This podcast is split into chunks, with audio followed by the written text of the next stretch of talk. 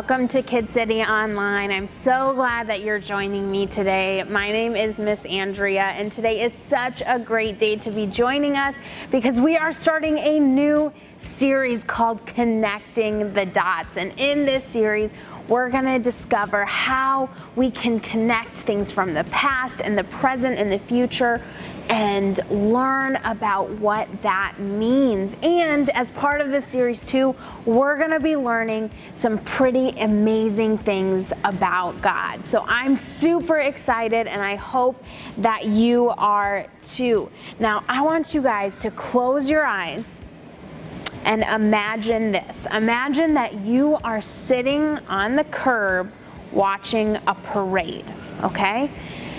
Now, you can see what's in front of you, but it's not quite clear what's coming next, right? Maybe you're sitting kind of close to the corner, so they're coming around. So you see what's in front of you, but you can't really see clearly what's coming next. You might have an idea, but you're not totally sure. Now, I want you to imagine that you're sitting on top of a really tall building and you're watching the same parade. But this time you can see the whole thing because you're watching from up above. So you see them all lined up. You can see everything. Now, that first thing we imagine sitting on the curb is kind of like us. For the most part, we can just see what's happening right in front of us, and we don't necessarily know what's going to happen next, right? We might have an idea of what's coming in the future, but we don't know for sure. And sometimes we can be surprised by what comes. But God is like imagining the parade from up above because He can see it all. He can see the past, the present, and the future all at once. And that is what we're going to be learning about today that God sees clearly yesterday, today, and forever. Now, there's a name for God that I want to teach you guys today. So I'm going to put it on the screen. It's El Olam, okay? I want you guys to say it with me on the count of three. Ready? One, two, three. El Olam. Great job. This means everlasting God. So, this name helps us remember that God is the same yesterday, today, and forever. He is everlasting. In Hebrews 13 8, it tells us Jesus Christ is the same yesterday, today, and forever. So, this name for God helps us to remember that. Now, God has such a different perspective than us, right? Think back to the parade. We can be totally taken off guard by something that is going to happen, but not God, right? Because He's looking from above, He sees all things. We might be sitting on the street and we're watching the parade and all of a sudden something happens that we don't expect. Like, whoa, around the corner came giraffes riding bicycles. I would not expect that to happen. But if God were watching, He would already know that that's what's going to be coming next because God is not limited in His knowledge like we are. We only see what's in front of us and what God tells us, right? But God sees it all and knows it all, which is so, so cool. He's never taken off guard. Now, do you guys know what that means to be taken off guard? It means that something that we don't expect to happen happens. So we can be taken off guard as people, as humans, but God is never taken off guard because, again, He knows all. So when we are taken off guard, it's because our predictions aren't prophecy. Okay? So prediction and prophecy are two different things. A prediction is a guess that we make about the future. And anybody can make a prediction. Some people are better at it than others, but anybody can do it.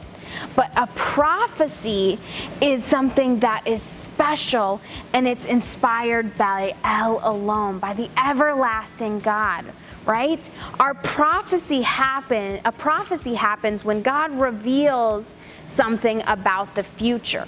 So a prediction is when somebody guesses about something that might happen in the future and tells us about what might happen. But a prophecy is when somebody knows what will happen in the future and tells us what is going to happen.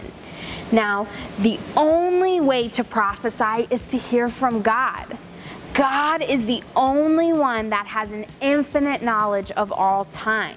He's the only one that can see the beginning and the end at the same exact time, all at once. And throughout time, God has given people little glimpses um, of what He sees. And, and then they're able to prophesy about what's going to happen because of what God shows them. And when people are prophets and they prophesy, that's something that's totally different than making a prediction. So now that we know the difference between a prediction and a prophecy, it's time to play a little game. Are you guys ready for this? This game is called Who Dis? So I have three different statements, and you're gonna have to guess who dis statement talking about, okay? So the first one that I have is this The virgin will conceive and give birth to a son, and they will call him Emmanuel. So, who dis? Any guesses? Jesus. Interesting because this statement was actually written 600 years before Jesus was even born. Hmm. All right, our next statement is Bethlehem Ephrathah. You might not be an important town in the nation of Judah, but out of you will come for me a ruler over Israel. His family line goes back to the early years of our nation. It goes all the way back to days of long ago. So, who this statement talking about? Jesus again? Well, this one was written 800 years before Jesus was born. Very interesting. Now, the last one is a little bit different because this is God talking to King David. So the answer is not King David. That's a hint for you guys. Who is God talking to King David about? It says, David, one of your offspring, will become a king after you, and I will make his kingdom secure. He is the one who will build a house where I will put my name. I will set up the throne of his kingdom. It will last forever. So, who dis? Jesus again? Well, that one was written hundreds of years before Jesus was born. That is so crazy. Now, before we talk about that a little bit more, do you guys remember the two different parts of the Bible? The Old Testament and the New Testament, right? Well, the Old Testament is written before Jesus was born, and the New Testament is written after Jesus was born. So, listen to this story from the New Testament.